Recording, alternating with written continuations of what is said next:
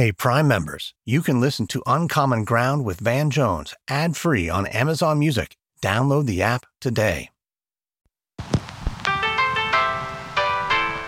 Is this America? The land of the free and the home of the brave. Wake up, America! Wake up! The political division in the country undeniably deep right now. The big question on a lot of people's minds can Americans come together and heal? I'm Van Jones, and this is Uncommon Ground. Welcome back to Uncommon Ground, the show where we explore what it takes to make meaningful change in a country that has become as divided as our country has become. I'm Van Jones. Look, on this show, we aim to find common ground across lines of difference. That's what we do. Now, it's one thing to try and talk to somebody who you disagree with on just a single issue just one hot topic. But what can you do when you're talking to somebody whose beliefs go against and negate your very identity as a human being? That is a lot harder. So today, we're going to talk with someone who takes on that challenge every single day. He is a black man who has convinced dozens of members of the KKK to leave that hateful organization and then give him their robes. His name is Daryl Davis. I'm not joking. This guy's really done this uh, many, many times. If you don't know Daryl Davis, he's an international recording artist. Uh, he's a band leader, but he has distinguished himself as an activist by deliberately seeking out and engaging in dialogue with members of the Ku Klux Klan. Now, sometimes he's gone so far as to even befriend members of the Klan, and his methods they might seem crazy to people. He's been criticized, they seem extremely dangerous to me, as far as I'm concerned. But to date, Daryl has collected an estimated 26 robes from former, now former Klansmen. Uh, he's been on the news a bunch of times for breaking bread with folks like the KKK's Imperial Wizard, Roger Kelly. Not only has he talked to Roger Kelly, he's gone to Roger Kelly's rallies. And Roger Kelly's even said on the record that he likes and even respects Daryl Davis. Davis is one of the few African Americans you will ever find attending a KKK rally. More than attending, he is welcome. Listen to Kelly at a Klan rally. I will follow right man to hell and back because I believe in what he stands for and he believes in what I stand for. A lot of times we don't agree with everything, but at least he respects me to sit down and listen to me. And I'll respect him to sit down and listen to him. The strange relationship of a KKK wizard and his black buddy. In Washington, I'm Carl Rochelle. CNN Sunday Morning. In this conversation, Daryl shares with us the tools that we all need to communicate effectively, especially when it's hard. And a common theme you're going to hear through his advice, through his stories, is that communication is actually our greatest weapon. And as we become more diverse as a society, the tools that we need to combat hatred and racism are more important than ever. I think the stakes are very high, folks. In a time when it feels like there's rising extremism everywhere, racially motivated hate crimes are on the rise in the United States and around the world, I take Daryl's advice very seriously. I take his example very seriously, and I urge you to do the same thing. I know you're going to enjoy this conversation with Daryl Davis right after this quick break. The Angie's list you know and trust is now Angie, and we're so much more than just a list. We still connect you with top local pros and show you ratings and reviews, but now we also let you compare upfront prices on hundreds of projects and book a service instantly. We can even handle the rest of your project from start to finish. So remember, Angie's list is now Angie, and we're here to get your job done right. Get started at Angie.com. That's A N G I, or download the app today. If I asked you how many subscriptions you have, would you be able to list all of them and how much you're paying? If you would have asked me this question before I started using Rocket Money, I would have said yes. But let me tell you, I would have been so wrong. I can't believe how many I had and all the money I was wasting. Rocket Money is a personal finance app that finds and cancels your unwanted subscriptions, monitors your spending, and helps lower your bills. Rocket Money has over 5 million users and has helped save its members an average of $720 a year with over 500 million in canceled subscriptions. Stop wasting money on things you don't use. Cancel your unwanted subscriptions by going to rocketmoney.com slash Wondery. That's rocketmoney.com slash Wondery. rocketmoney.com slash Wondery.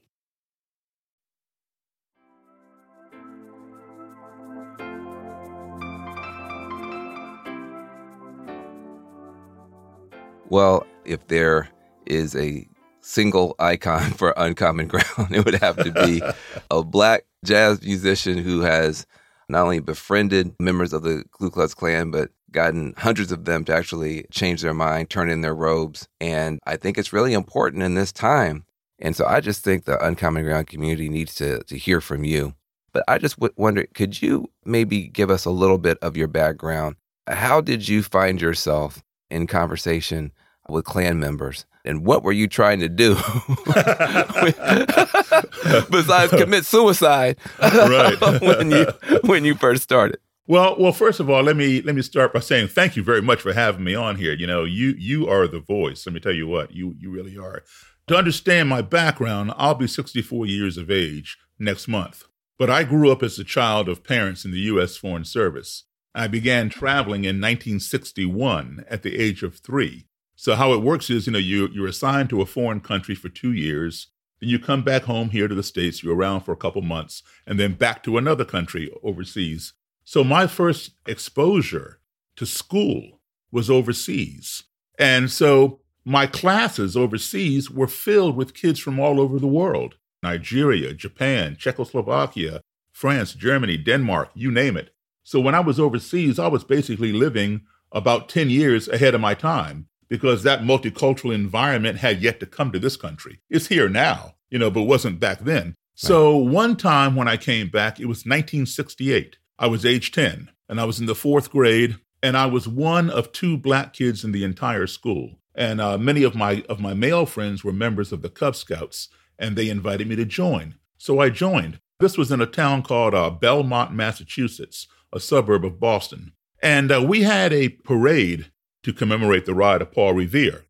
I was the only black participant. The streets were blocked off, sidewalks were lined with nothing but white people waving and cheering, smiling, having a good time. Everything was fine until we got to a certain point in this parade when suddenly I began getting hit mm. uh, with bottles, uh, soda pop cans, small rocks, and just, you know, debris from the street by just a small group of white people, a couple kids a year or two older than me, and a couple of adults. Now, me having never experienced anything like that, my first thought was, oh, you know, these people over here on the sidewalk, you know, they don't like the scouts. That's how naive I was. It wasn't it wasn't until my den mother, my cub master, my troop leader all came running over. They all were white, and mm. they huddled over me with their own bodies and shielded me and escorted me out of the danger. And at the end of the parade, I went, you know, I went home. My mom and dad, who were not in attendance, were putting band-aids on me and cleaning me up and asking me, How did you fall down and get all scraped up? What, you know, what did you trip on? And I hmm. told them I didn't trip and fall. I told them exactly what had happened. And for the first time in my life, then, at age 10, my mother and father sat me down and explained to me what racism was. That ideology was not in my sphere. I was around people from all over the world. We all got along. I had no experience with this thing called racism. And when they told me why this was happening to me, I literally, for the first time in my life, did not believe my parents because mm-hmm. my 10 year old brain could not process the idea that someone who had never seen me, never spoken to me, knew nothing about me, would want to inflict pain upon me for no other reason than the color of my skin. It made no sense. How can you hate me when you don't even know me? And for the next 53 years, I've been looking for the answer to that question. Well, now we get to the answer to your question. How, you know, how did I end up with a Klansman? Well, I went to Howard University and got my degree in music. And there came a point when uh, country music had made a resurgence in this country. And so, you know, if you want to play full time, you join a country band, which is exactly what I did. And they had played this place called the Silver Dollar Lounge. The Silver Dollar Lounge was known as an all white lounge. It had that reputation. And, you know, you knew, you know, that you don't go somewhere where you're not welcome, especially if alcohol is being served. It's not Absolutely. a good combination. Not a good idea. Right. Not a good idea at all. So here I am in the Silver Dollar Lounge, and I'm the only black person in the band, only black person in the audience, you know, in the whole place. And we finished our first set, came off the bandstand, and I felt somebody come up behind me and put their arm around my shoulder. And it was this white gentleman, 15, 18 years older than me, big smile on his face. And then he tells me that this is the first time he ever heard a black man play piano like Jerry Lee Lewis. Well, I was not offended, you know, but I Mm-hmm. was rather surprised, you know, him being a decade and a half older than me, that he Mhm. did not know the black origin of Jerry Lee Lewis's piano style. So I proceeded to tell him that I got it from the same place as Jerry Lee, from black, blues, and boogie woogie piano players. Oh, no, no, no, no. Jerry Lee invented that. I ain't never heard no black man play like that except for you. I said, Look, man, I know Jerry Lee Lewis. He's a good friend of mine. He's told me himself where his influences were. The guy didn't believe I knew Jerry Lee either. But he was so fascinated, he wanted me to come back to his table and let him buy me a drink. So I go back to his table, and then he says, You know, this is the first time I ever sat down and had a drink with a black man. And innocently, I asked, I said, Why? He looked back at me just as plain as day after his buddy elbowed him and said, Tell him, tell him. He said, I'm a member of the Ku Klux Klan. I burst out laughing. Laughing? Ah, I'd have burst out running. I'd have burst running. So, okay. Well, so, you know, I know a lot about the Klan because ever since that that uh, that you know Cub Scout experience, I bought books on black supremacy, white supremacy, the KKK, and I know they don't just come up and embrace a black guy and want to hang out and buy him a drink and praise their talent. So I figured the guy is you know playing a game on me. I'm laughing. He goes inside his pocket, pulls out his wallet, and handed me his Klan membership card. I stopped laughing. This thing was for real, so you know it wasn't funny. But he was very, very friendly. He gave me his phone number and uh, wanted me to call him anytime I was to return to this bar with this band because he wanted to bring his friends, you know, to see, as he put it, the black guy who plays like Jerry Lee. I'm not sure that's what he called me to his friends, Right, but, right. Uh, but uh, that's what he wanted to do. So I called him every six weeks, you know, whenever we were back at that bar, and he would come. He'd bring Klansmen and Well, wait, wait, wait. Can we just, but just stop for a second? Sure. See, you already have departed from 99.99% of black people. and I don't want you to just rush past it because, again, we're living in an age where if you agree with somebody on 99 things, but you, you disagree with them on, say, immigration, or you disagree with them on making up abortion, whatever it is, one issue, we can no longer be friends. We can no longer have a conversation. In fact, every conversation we have to have is going to be about that issue. And yet you have decided that you got up from this table. Most people would have stood up immediately. You get up, you get away, and you're still deciding to call and be engaged with this guy. Why? I know why. He wants some music. What do you want? Actually, you know, you, you're not going to believe this, but at that point in time, I just viewed him as a fan. I was. I, listen, man, I wasn't thinking anything about the KKK. This guy wants to know when I'm playing again. He wants to come see me. Cool. He's gonna bring some friends. Okay, cool. So then, at the end of that year, I quit that band. But then a few years later, it dawned on me. It just hit me in the head like, Daryl, you know, you blew it. The answer to your question that's been plaguing you since the age of 10, how can you hate me when you don't even know me? It fell right into your lap and you didn't even realize it. Who better to ask, you know, than somebody who would join an organization that practices hating people who don't look like them, who don't believe as, uh, you know, as they believe. So I, I got a hold of him and I got him to hook me up with the Klan leader for the state of Maryland. I want to interview this guy. Well, he didn't want to hook me up. He was afraid for my safety and his own. And he warned me, he said, Daryl, do not go to his house. He will kill you. But I said, well, you know, that's the whole reason why I need to see this guy because I need to understand why would he do that? He doesn't even know me. Okay, wait, hold on a second. Now, see, I, again, I'm gonna stop the tape because did you miss the part about getting killed? I mean, were you- that that would be a non-trivial, sir. That would be a non-trivial revelation for most people going to somebody's house. Well, you know, to your point, though, Van, to your point, perhaps had I not had all this travel and all this exposure to different people from all over the world, different cultures, belief systems, would I be doing this today? Maybe not. Maybe, you know, maybe you'd be right on target. Well, but here's a good thing. We we know the the ending of the story now. Not only did he not kill you, you killed something in him over time. But in that moment, again, because I'm talking to people who maybe haven't even haven't even thought about talking to their friend from high school who posts bad stuff on Facebook. In that moment, were you scared for your safety? No, not at all. Hmm. Why not? Um, I, I would rather see somebody in a robe and hood and know where they come from than see somebody in in a uh, in a police uniform with a badge and a gun and think I know where they come from.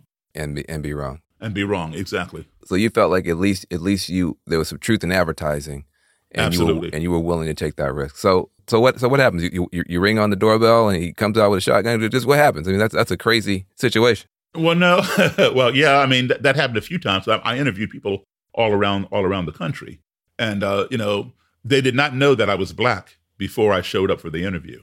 Some would talk to me, some would not talk to me. Some want to fight, and we fought. I won. Wait, you mean physically fought? Physically fight. Yeah, I, I beat them in the street, and then I took them to court and beat them there. Wow. Now that now that story's not as well known. People usually just hear. So just explain that. So we'll go back to the to the Klan leader, the first one. But on your journey, you meet somebody who is not willing to be conversational, and you wind up in an actual fist fight. Tell me that story. Well, it's happened a few times, but um, one time uh, these two Klansmen were charged with assault with intent to murder a black man.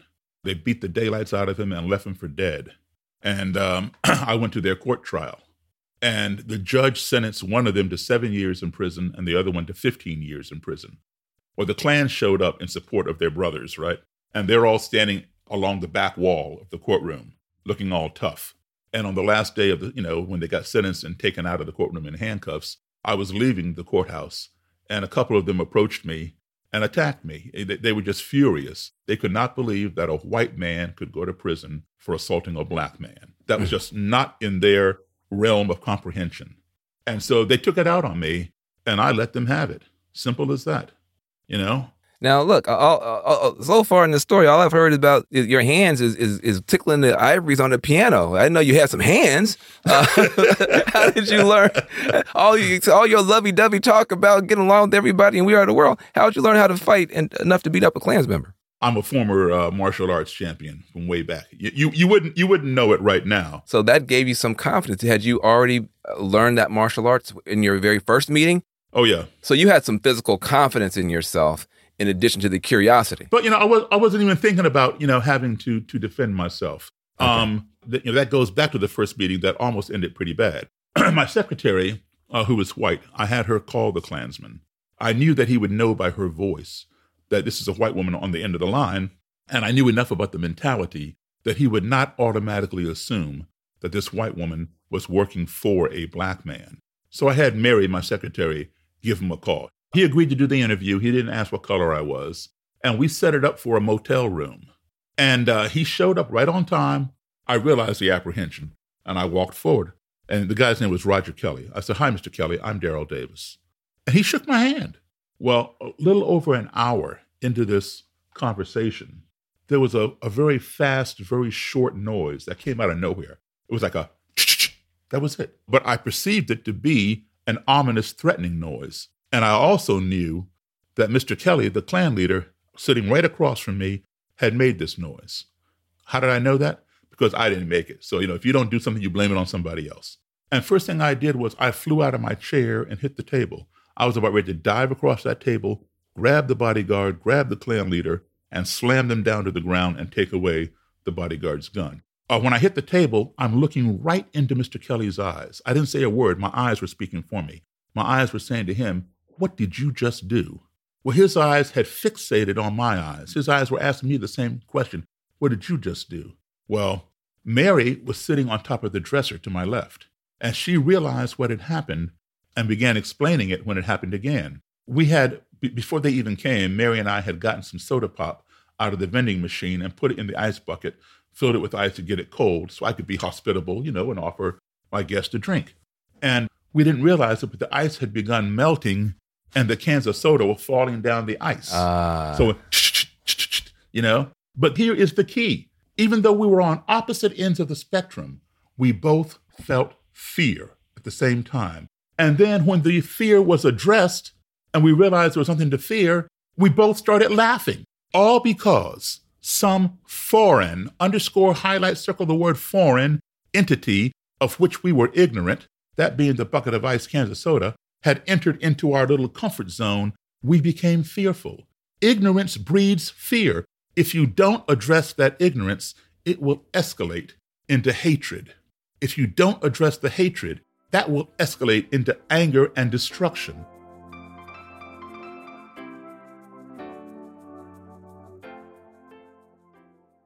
When you're ready to pop the question, the last thing you want to do is second guess the ring. At Bluenile.com, you can design a one of a kind ring with the ease and convenience of shopping online. Choose your diamond and setting. When you find the one, you'll get it delivered right to your door. Go to Bluenile.com and use promo code AUDIO to get $50 off your purchase of $500 or more. That's code AUDIO at Bluenile.com for $50 off your purchase. Bluenile.com code AUDIO. Looking to instantly upgrade your Mother's Day gift from typical to meaningful? Shop Etsy. Get up to 30% off well crafted and personalized gifts from participating shops until May 12th. This year, embrace your creative side. You know, the side your mom gave you, and shop Etsy for custom jewelry, style pieces, home decor, and extra special items she'll adore. Need something original and affordable for Mother's Day? Etsy has it. Shop until May 12th for up to 30% off gifts for mom. Terms apply.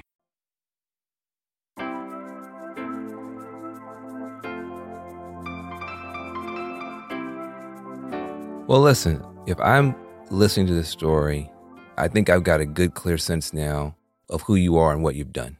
Most of the people in the Uncommon Ground community are not going to do what you do. I'm not going to do what you do. and so I want to get now to the to, to the practical for people who are inspired by you and who in their own lives have challenges. What practical advice do you have for people who are trying to overcome the barriers in our regular lives that may not include Klans members, but do include real divisions? What I advise people to do is this walk across the cafeteria. Once or twice a week, leave your comfort group at lunchtime and walk across the cafeteria and sit with somebody who you don't normally sit with. But let's let let's talk about this because the reason people don't do it, they don't know how. What works in starting these conversations and what doesn't work? I think a lot of times people want to start the conversation with, you guys are, right, are wrong. I'm right. You need to agree with me. And the conversations don't go well. And then people never want to do it again. Or they haven't even tried. They've just, they're, they're afraid it's going to go badly. So nobody does anything. So, so let's get, you're, you are the technician of this. What needs to be in your mind and your heart? How do you start a conversation? Because it can't start, it can't start with give me your Klan robe. That's not right. how you start. How do you start? that doesn't work. okay. Everybody, no matter where they are, they all want to be loved. They all want to be respected. They all want to be heard. They want to be treated fairly. And they basically want the same things for their family as you want for your family. And if you learn to apply those five core values or any of those values when you find yourself in an adversarial situation or in a culture or society in which you are unfamiliar, I will guarantee your navigation will be much more smooth and much more positive. That sounds good in the abstract. But but what if what if you're talking to somebody and again this you know, may, maybe in the extreme, but suppose you're talking to somebody, you know, they're not being respectful toward you. They're not being respectful toward me. They're not showing uh, regard toward me. They're not listening to me. And now you're saying that I've got to somehow come up with uh, how does this work? I mean, you've done it. That's why I can be, I can push on you hard because you've done it. You've done it so long that some of these things for a, a beginner may not be present in your mind. How do you approach it when you may not get that love and that respect back right away? How, how do you start? How do you get it going? You have to know who you are. You can't go in there emotional and not know who you are. Because if you go in there not knowing who you are, they're going to tell you who you are, and you might walk out believing them. All right. So I'll, I'll give you a classic example. This is true. Okay. I said, I said, you know, how can you hate me? You don't even know me. Well, Mr. Davis, you know, uh, black people are prone to crime, and that is evidenced by the fact that there are more blacks in prison than white people. Okay, so the guy sitting right across from me is calling me a criminal because of my black skin. But now what he is saying is true. There are more blacks in prison uh, than white people. Dis- disproportionately. Now, the reason he's saying is not true because we're more prone to crime. You know, he's not considering the imbalance in the in the uh, judicial system. Now, is what he is saying offensive? Absolutely. Am I offended by it? Absolutely not. Why? Because I know I know who I am. What he is saying is totally untruthful. Why should I be offended by a lie? I sit back and I listen to him. I allow him to be heard. I'm not respecting what he's saying. I am respecting his right to say it. So as I do that, his wall is coming down. And so now he feels compelled because I listened to him, I respected him. He's going to treat me fairly. He's going, he's going to say, you know, so you know, what do you have to say? So now it's my turn. And I say, I hear what you're saying. However, I don't have a criminal record. That does not apply to me. So now he's hearing me, right? So I'm not attacking him. His his his wall is down. It's sinking in. Now he's not going to change right there. But Van, I can tell you this for a fact because I've seen it so many times over the last 40 years. These people go home, and just like you will tonight, like I will, we contemplate the things that we did during the day. And he's thinking, man, I just had a three hour conversation with a black man, you know, and we didn't come to blows. And what that Daryl guy said, it makes sense. Oh, but he's black. But what he said was true. Oh, but he's black. So they're having a cognitive dissonance. And then it comes to a point where they have to make a decision. Do I believe what he said because I know it to be true? Or do I continue living a lie? And then most of them, not all, because there will be people who will go to their grave being hateful, violent, and racist. But most of the ones that I've encountered, they eventually change. And some of them even come out with me on my lecture circuit and speak with me to, to the audience. So I appreciate what you're saying. I appreciate what you've done. I don't want to underestimate what it takes to do that. But I will say for myself, I think growing up in a small town in the rural South, as I did, to your point, going to school with you know black kids and white kids, but most of us didn't have anything. You had to learn how to get along with people, and you saw more of a person than just what they tweeted. There was no Twitter. Uh, you would see them on Monday and then Tuesday and Wednesday. And you could see through the different sides of them. You see them when they're coming to school, uh, maybe getting teased because their pants are too short. And you understand why that kid then might take it out on another kid and, you know, these different things. And so you just, you have more well-rounded of people. So I think our childhoods uh, in different ways, though I grew up in the, in the South and you grew up outside the country, give us some ability. But I don't, I, I can't tell you, man, people look at you and me as bizarre because I think a lot of people feel that it's been the people on the bottom who've given too many concessions. We've bitten our tongue too often, number one. And number two, how do you even find the strength uh, internally to do this over and over again? How would you approach it if somebody is a former high school classmate, a relative, a coworker, somebody you've got to deal with, and you just see things so differently? I mean, how, how would you start? You start by finding common ground. I mean, yeah, okay, com- compared to the coworker, your family member, your neighbor, your your schoolmate, whatever, I have gone to the extreme. All right? mm-hmm. So if I can if I can walk into a Klan rally and walk all, all around the world, certainly you can walk across the cafeteria or across the dinner table. You spend five minutes with your worst enemy, you're going to find something in common, sure. and that and that narrows the gap. That narrows the gap. You talk for another five minutes, you're going to find a little bit more in common. And when you get here, you're in a relationship with that person. You know, you still may be adversaries, but you're in a cordial relationship as opposed to antagonistic. Well, let me tell you what they what, let me tell you what they always say to me.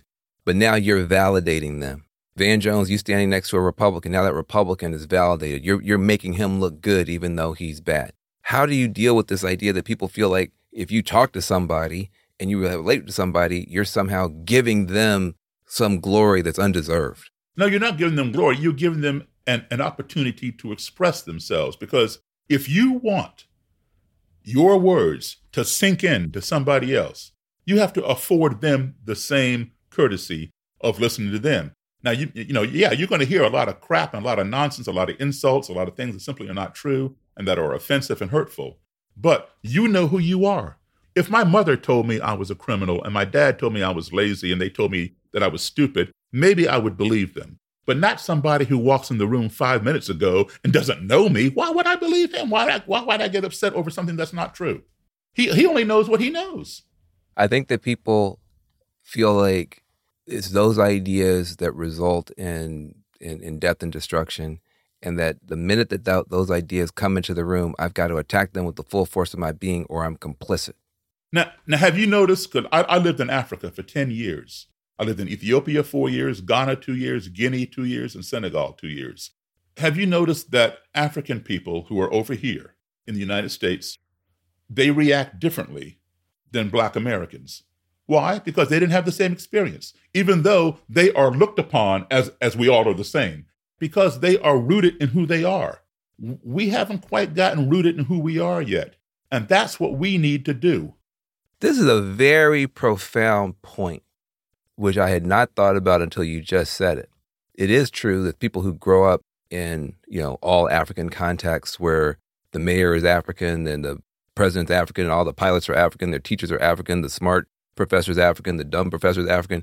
Their sense of who they are when they get dropped in a U.S. context, people start saying, you know, treating them differently. The well of, of personal dignity has been dug deep enough that they are able, often, not all, but often are able to respond from a different place than those of us who've been here for 400 years, getting treated like garbage for, for generations. We do tend to have, I think, less sometimes just you know the the the, the skin is thinner because it's been abraded and abused so much. But you actually have a lot in common with African folk in that you also grew up in a different context. That you also grew up outside the United States and being exposed to different things and being in an environment where, till the age of 10, your human dignity and your well of self respect have been dug deeper and deeper without any interruptions. And that is also part of the power you hold over the people that we sometimes talk about.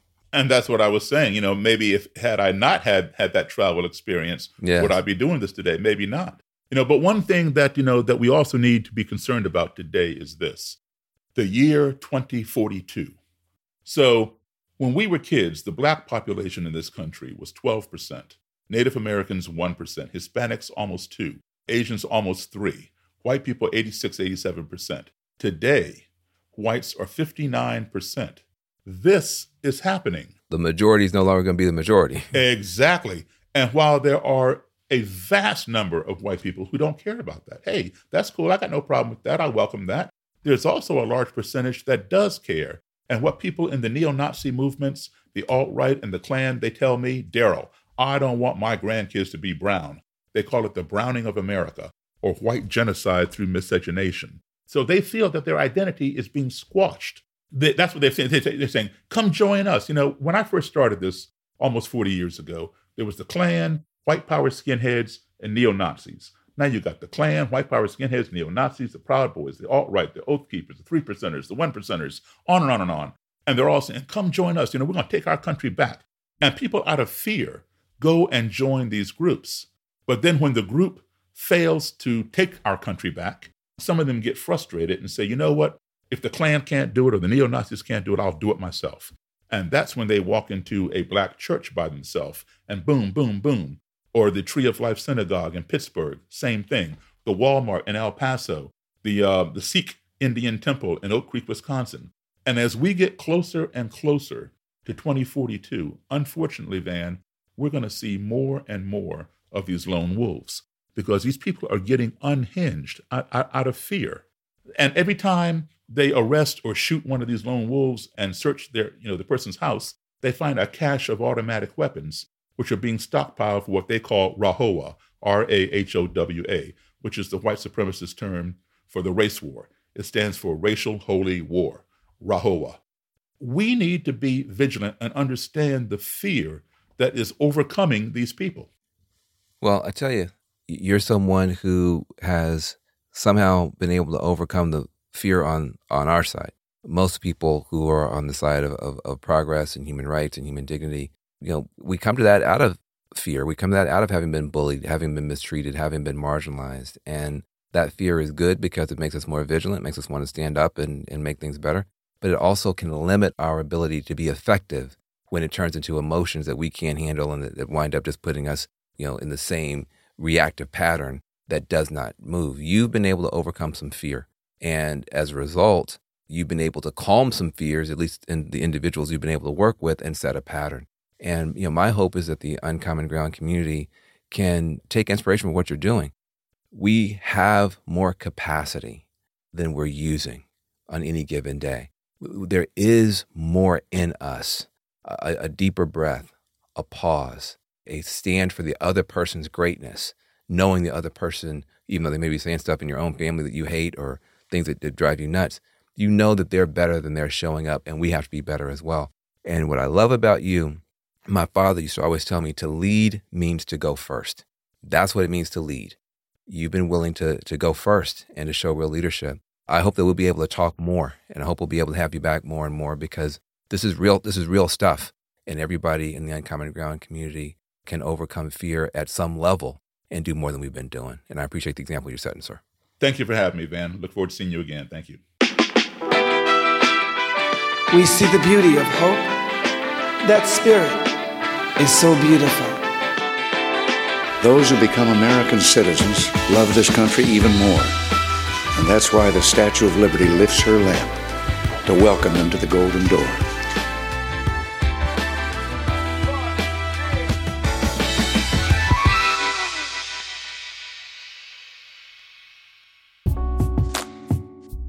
I hope you were as moved by Daryl's example as I was, and to get an even deeper understanding of the incredible work that Daryl Davis is doing, check out his 2016 documentary. It's called Accidental Courtesy Daryl Davis, Race, and America. Now, a few weeks ago, I asked everybody to share stories of how you've reached out to somebody in your life who holds a different opinion than you do. We got so many great responses. And since I want this to be a community where we actually are growing together and learning from each other and sharing stuff, I want to share with you a couple of my favorite responses right now before we close. Take a listen. Hi, Van. My name is Harper Clay. Hello from Bozeman, Montana.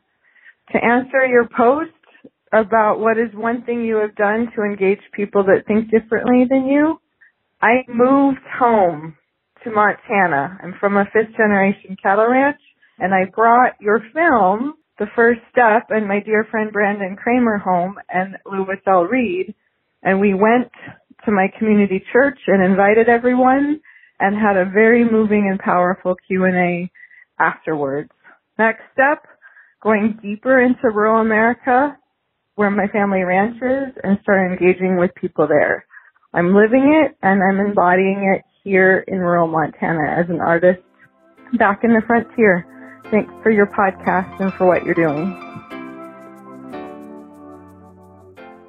In college, I met this guy and realized that I'd spent my whole life only being around liberals and, and around those opinions. And it really opened my eyes to a whole new type of thought and set of ideas. And so what we ended up doing was we actually started a podcast together and we would um, just approach trendy news and just give the liberal and the conservative position on on both of those. And yeah, it was really helpful in terms of trying to understand how someone else might see the issue. And we did it with the hopes that um, people listening would be able to break out of their bubble a little bit. Um, I love the podcast. Keep doing the great work. That's this week on Uncommon Ground. Talk to you next week. Uncommon Ground with Van Jones is an Amazon original production. It's produced by Magic Labs Media and Wonder Media Network. Our producers are Teddy Alexander, Maisha Dyson, Grace Lynch, Adeswa Agbanile, Sundus Hassan Noli, and Lindsay Cradlewill. Our managing producers are Lauren D. and Eliza Mills. Our executive producers are Jenny Kaplan and Morgan Jones. Our theme music was composed by The Grand Mess. Publicity for the show is led by Alice Zoe, Andy Lichtenfeld, Didier Moraes, Chantel Muentes, and Sam Petherbridge. Special thanks to Jana Carter, Taylor Williamson, Seven McDonald, Drew Schwindeman, Eric Carter, Trevor McNeil, Carrie McCarran, Joe McMillan, Steph Walkneen, Vanessa Rebert, Ty Jacobson, Marshall Louie, and Chris Jackaman.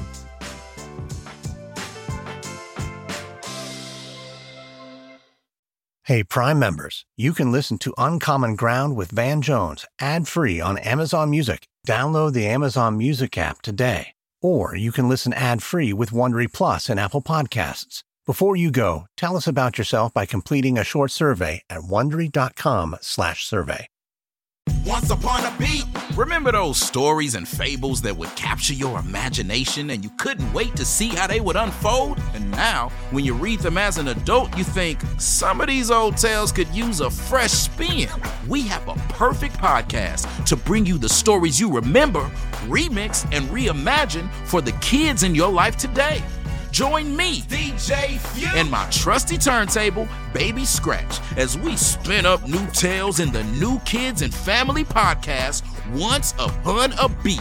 Wondery and Tinkercast are bringing you a jam packed, music filled weekly party where hip hop and fables meet. It's Once Upon a Beat. Follow Once Upon a Beat on the Wondery app or wherever you get your podcasts. You can listen to Once Upon a Beat early and ad free right now by joining Wondery Plus in the Wondery app or Wondery Kids Plus in Apple Podcasts. Once upon a beat.